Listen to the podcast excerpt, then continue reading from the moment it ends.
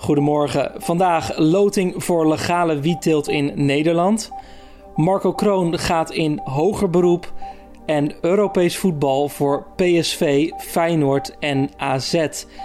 En ook dit, want nog voor de kerst opent Oostenrijk de skipistes.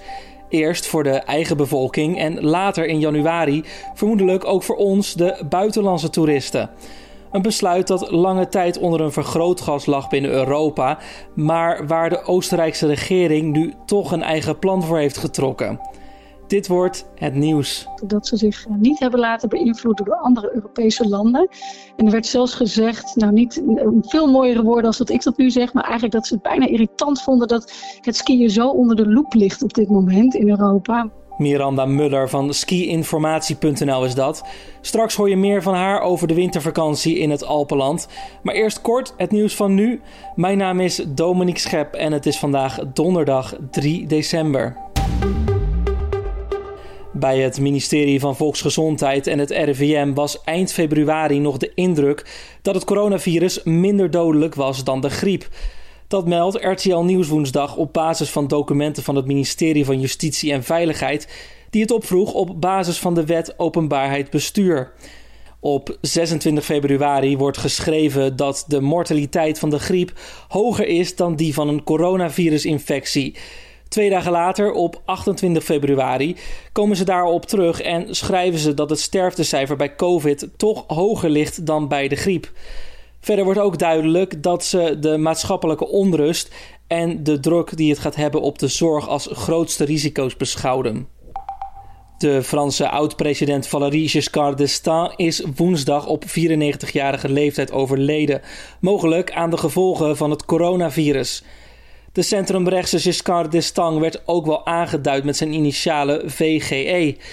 Hij werd op 48-jarige leeftijd in 1974 president van Frankrijk. Na zijn verkiezingsnederlaag in 1981 bleef hij actief in de politiek. Zo bekleedde hij de functie van voorzitter bij de Europese Conventie, die in 2004 een Europese grondwet presenteerde. De douane heeft woensdag in de Rotterdamse haven in totaal 421 kilo cocaïne ontdekt, met een straatwaarde van ongeveer 31 miljoen euro. Dat meldt het Openbaar Ministerie. De drugs zaten verstopt in twee containers gevuld met bananen en medische hulpmiddelen. Beide containers kwamen uit de Dominicaanse Republiek. De ene was onderweg naar een bedrijf in Hoogvliet, de ander naar een bedrijf in Zwitserland. Die hebben vermoedelijk niets te maken met de drugs. Een Boeing 737 MAX heeft woensdag voor het eerst in ruim anderhalf jaar tijd weer gevlogen met passagiers. Vliegtuigen van dit type staan sinds maart 2019 wereldwijd aan de grond na twee crashes in iets minder dan vijf maanden. De vlucht van woensdag werd uitgevoerd door American Airlines. De luchtvaartmaatschappij heeft veel toestellen van dit type en wilde laten zien dat het weer veilig is om aan boord te gaan. In totaal vlogen zo'n 90 journalisten, cabinepersoneel en piloten mee. De vlucht ging van Dallas naar Tulsa. De eerste echte commerciële vlucht met dit type toestel staat gepland op 29 december. De conservatieve Hongaarse Europarlementariër Jozef Sayer, die werd opgepakt op een homoseksfeest in Brussel vanwege het schenden van de coronamaatregelen, heeft zijn lidmaatschap van de regeringspartij Fidesz van premier Viktor Orban opgezegd. Fidesz is openlijk tegen gelijke rechten voor LHBTI's. Sayer had onder meer meegewerkt aan de Hongaarse grondwet die het huwelijk tussen man en vrouw heilig verklaart. Volgens de Hongaarse premier Orbán is de actie van Zayer onaanvaardbaar, onverdedigbaar en onverenigbaar met de waarden van hun politieke familie. Orbán zei woensdag tegen een Hongaarse krant dat hij het werk dat Zayer heeft gedaan niet zal vergeten. En dan het nieuws van de dag: skivakanties in Oostenrijk. Want het skiseizoen kan over enkele weken van start in Oostenrijk. Bondskanselier Sebastian Kurz heeft versoepelingen aangekondigd. Zo zijn vanaf 24 december toeristen uit eigen land welkom op de pistes. Buitenlandse toeristen, waaronder Nederlanders, moeten nog iets langer wachten. Maar toch lijkt het er ook voor ons op dat vanaf januari vrijwel iedereen welkom is in Oostenrijk. Mijn collega Julien Dom sprak erover met Miranda Muller van skiinformatie.nl en snowplaza.nl. Hij vroeg, omdat er heel erg veel te doen is geweest over dit besluit, of de uiteindelijke keuze van Oostenrijk om de pistes weer open te gooien ook in de lijn der verwachtingen lag. Nou, eigenlijk uh, ja, gebeurt in Oostenrijk een beetje hetzelfde als we hier in Nederland zien. De dag voor de persconferentie lekt er altijd al wat informatie uit. En um, zo ook was dit eigenlijk gisteren al uitgelegd. Dus in die zin uh, ja, lag het wel in de lijn der verwachting. Uh, natuurlijk hadden veel mensen, inclusief uh, mijzelf, de hoop dat ze niet alleen voor de Oostenrijkers zelf open zouden gaan, maar dat er toch nog een mogelijkheid zou zijn voor de mensen die die kant op wilden. Maar nou ja, helaas. Dat is nog even iets langer wachten, want uh, ja, naar alle waarschijnlijkheid zal dat vanaf begin januari mogelijk zijn. Nederlanders en andere toeristen vanuit het buitenland, die kunnen dan naar Oostenrijk afreizen, als het tenminste aan de Oostenrijkse regering ligt. Hè? Ja, Oostenrijk heeft wel heel duidelijk gezegd dat de eerste mogelijkheid dat uh, hotels en gastronomie opengaan vanaf 7 januari zou kunnen zijn, mits het uh, qua aantallen ook in Oostenrijk de goede kant op gaat. Want daar hebben ze wel heel duidelijk ja, een hele duidelijke uitspraak over gedaan dat dat natuurlijk heel belangrijk is voordat ze überhaupt het toerisme weer kunnen en willen opstarten.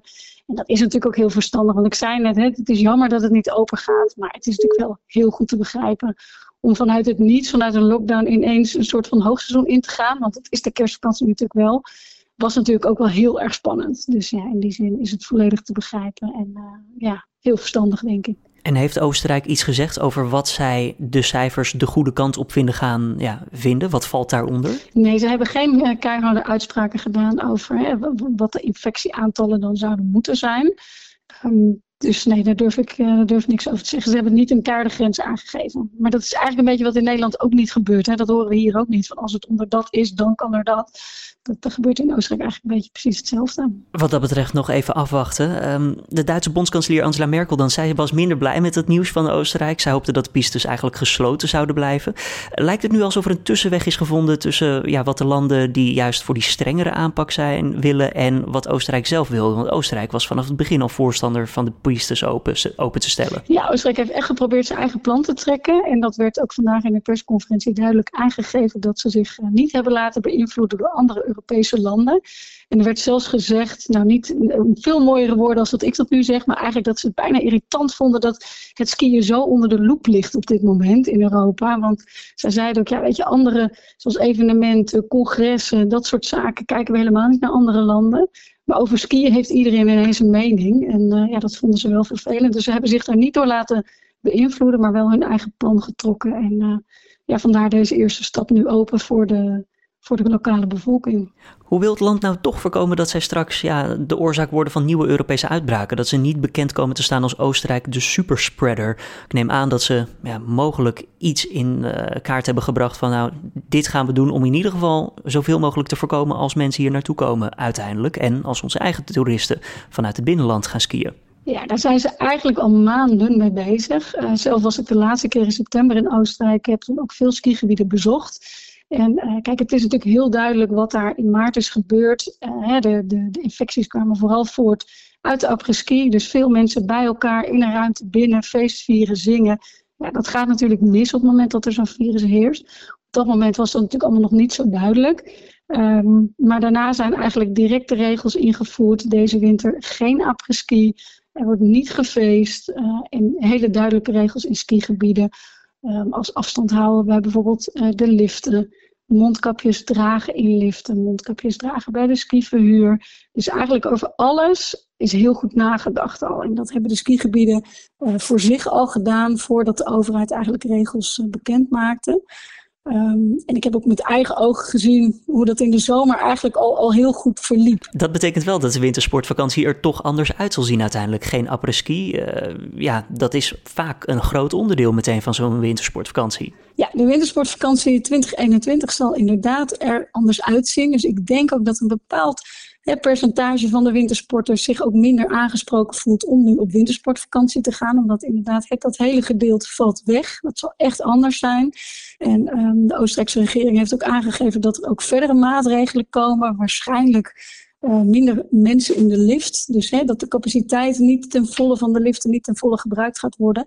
Ja, en dat kan betekenen dat je iets langer in de rij staat. Hè, daar ook nog afstand bij moet houden. Dus ja, de wintersport 2021 zal inderdaad sowieso er heel anders uitzien. Ja. Maar dat moet ook, denk ik, want anders, hè, zolang er geen vaccin is, kunnen we niet doen alsof er niets aan de hand is, natuurlijk. Krijgen jullie veel vragen van Nederlanders die die kant op willen en die ja, zelf uh, zoiets hebben van ja, het is mij nog niet helemaal duidelijk. Kunnen jullie misschien helpen met het antwoord te vinden op mijn vraag? En zo ja, wat zijn die vragen dan die jullie binnenkrijgen? Ja, we krijgen inderdaad heel veel vragen en dat is ook al maandenlang eigenlijk zo, omdat je natuurlijk je hebt altijd te maken met de regels die vanuit Nederland gelden en de regels die vanuit de Alpenlanden onze kant op komen. En uh, daarin is natuurlijk altijd een balans vinden wat wel en wat niet kan. Nou, Nederland is natuurlijk heel duidelijk, hè, tot half januari niet reizen. Um, de Alpenlanden staan daar niet allemaal hetzelfde in. Zo heeft in Zwitserland bijvoorbeeld uh, de overheid besloten dat de skigebieden daar wel open mogen zijn. En als Nederlander kan je daar in principe ook naartoe reizen. Dus uh, ja, dat soort vragen krijgen we eigenlijk. Of vragen van ik heb een eigen huis, mag ik er dan wel naartoe? En wat raden jullie ons aan? En vooral ja, dat laatste, wat raden jullie ons aan, is natuurlijk een hele lastige. Wij zeggen in principe altijd, ja, volg hè, de regels van, van de overheid op, van het RIVM, de reisadviezen. En ja, als mensen uh, ja, andere beslissingen nemen, dan is dat natuurlijk eigen keuze. Maar in eerste instantie is dat natuurlijk altijd wel wat we adviseren. Maar wij merken wel dat ja, mensen heel erg de, ene, ene groep wintersporters wil heel graag gaan en heeft er alles voor over. En de andere groep die, die valt dan, die groep die graag wil gaan, ook vaak weer aan online. Zo van blijf een keertje thuis. En uh, dus ja, daar zijn wel uh, discussies uh, vinden daar plaats, ja. Ja, want zoals gezegd, het Nederlands reisadvies is nog altijd oranje voor Oostenrijk. Oftewel alleen noodzakelijke reizen. Vakanties vallen daar vaak niet onder. Maar ja, daarentegen, het is dus wel een advies, oftewel geen verplichting. Uh, en dan ja, krijgen jullie te horen ook dus dan ook veel van mensen dat zij gewoon gaan, ondanks dat oranje reisadvies. Terwijl ja, Oostenrijk mogelijk dus de grens al opent begin januari? Ik heb wel het gevoel dat heel veel mensen inderdaad willen gaan. En dat is ook een beetje wat je, wat je terugleest in de, in de reacties. En uh, mensen gaan er soms ook best ver in, denk ik. Wij hebben na de persconferentie in Nederland uh, 3 november, waarin bekend werd gemaakt dat wij tot half januari in principe naar, niet naar het buitenland uh, konden gaan, hebben we ook een, een, enquête gehouden onder onze volgers. Er hebben zo'n 3000 mensen aan meegedaan. En dat was natuurlijk ook wel heel kort na die persconferentie, maar daarin gaf eigenlijk 70% van de mensen aan: ja, maar we willen wel gewoon gaan. En een gedeelte daarvan zijn, ik wil, ik wil gaan wanneer het reisadvies geel is. Andere mensen wanneer het oranje is. En er was zelfs een groep die zei, ja, het kan me niet schelen wat de overheid zegt. Ik ga gewoon. Dus um, ja, de, de wil om te gaan is heel erg groot. En dat merken wij ook uh, in de reacties. Ja, wat dat betreft is wintersport toch voor heel veel mensen een vakantie waar ze het hele jaar enorm naar uitkijken. En de mooiste week van het jaar. Dus ja, het is een, een luxe vakantie, maar mensen ja, doen er heel veel voor om het eh, door te laten gaan. Dat is wel heel duidelijk. Ja. Miranda, een, laatste vraag dan om af te sluiten. Een witsportvakantie dit jaar in de Alpen zonder après-ski. Wat voor vakantie is dat, denk jij uiteindelijk? Nou, ik denk dat een heel groot gedeelte van de wintersportvakantie gewoon overeind blijft. Want wat is het, het, het mooie aan de wintersport? Is in de bergen zijn, de sneeuw, de hele dag sporten in de buitenlucht. Want dat is hè, wat vaak vergeten wordt. Je bent de hele dag in de buitenlucht aan het sporten. Ja, dat is wat mij betreft in ieder geval het mooiste stukje van de wintersport. En uh, dat jaartje zonder après-ski, ik denk dat de gemiddelde wintersporter daar heel prima mee kan leven. Je hoorde Oostenrijk-watcher Miranda Muller van skiinformatie.nl in gesprek met mijn collega Julien Dom. Dan nog een kijkje naar de nieuwsagenda voor deze dag. Vandaag wordt bepaald welke aspirant wiettelers mogen meedoen aan het wietexperiment van de overheid. In dit experiment kijken 10 gemeenten of legale teelt, inkoop en verkoop door een gereguleerde koffieshop een goed alternatief is voor het huidige gedoogbeleid. Van de 147 aanmeldingen zullen 10 telers worden ingelood. Zij zullen vervolgens wel eerst nog een integriteitsonderzoek moeten doorlopen. En vandaag dient ook het hoger beroep van major Marco Kroon. Kroon is drager van de militaire Willemsorde en gaat niet akkoord met een eerder opgelegde taakstraf van 100 uur en een voorwaardelijke boete van 140 euro. Die kreeg hij nadat hij was betrapt op wildplassen tijdens carnaval vorig jaar, waarbij hij een kopstoot zou hebben uitgedeeld aan een agent. De militaire kamer van het gerechtshof in Arnhem behandelt vanochtend deze zaak. En vanavond is een belangrijke avond voor Feyenoord, PSV en AZ in de Europa League. De drie Nederlandse clubs kunnen allemaal een grote stap zetten richting Europese overwintering. Feyenoord neemt het op tegen Dynamo Zagreb en bij winst nemen de Rotterdammers de eerste plaats in groep K over van de Kroaten. PSV treft met Granada de koploper van de groep E. De Spanjaarden hebben nu op dit moment vier punten meer dan PSV. En tot slot ontvangt AZ Napoli dat de leiding heeft in groep F met 9 punten. En dan nog kort een kijkje naar het weerbericht van Weerplaza. Het blijft vandaag grotendeels bewolkt. Eerst valt er lokaal een klein beetje motregen. Vanmiddag en vanavond kan het op meerdere plaatsen blijven miseren. De temperatuur schommelt tussen de 5 en 7 graden met een vrij kalme wind. Morgen is het opnieuw vrij somber en wisselen regen en droge perioden elkaar af. Het wordt dan opnieuw een graad of 6, maar door een stevige zuidelijke wind zal het water koud aanvoelen.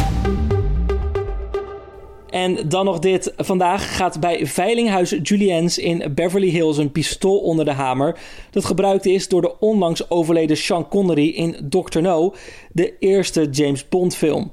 Voor wie dit unieke requisiet in bezit wil hebben, zal het wel aardig prijzig worden. Naar verwachting zal het semi-automatische pistool tussen de 150.000 en 200.000 dollar moeten opbrengen. En tot zover deze ochtendpodcast voor donderdag 3 december van nu.nl. Heb je tips of feedback? Mail ons dan zoals altijd via podcastapenstaartje nu.nl. Mijn naam is Dominique Schep. Ik wens je nog een fijne dag en tot morgen.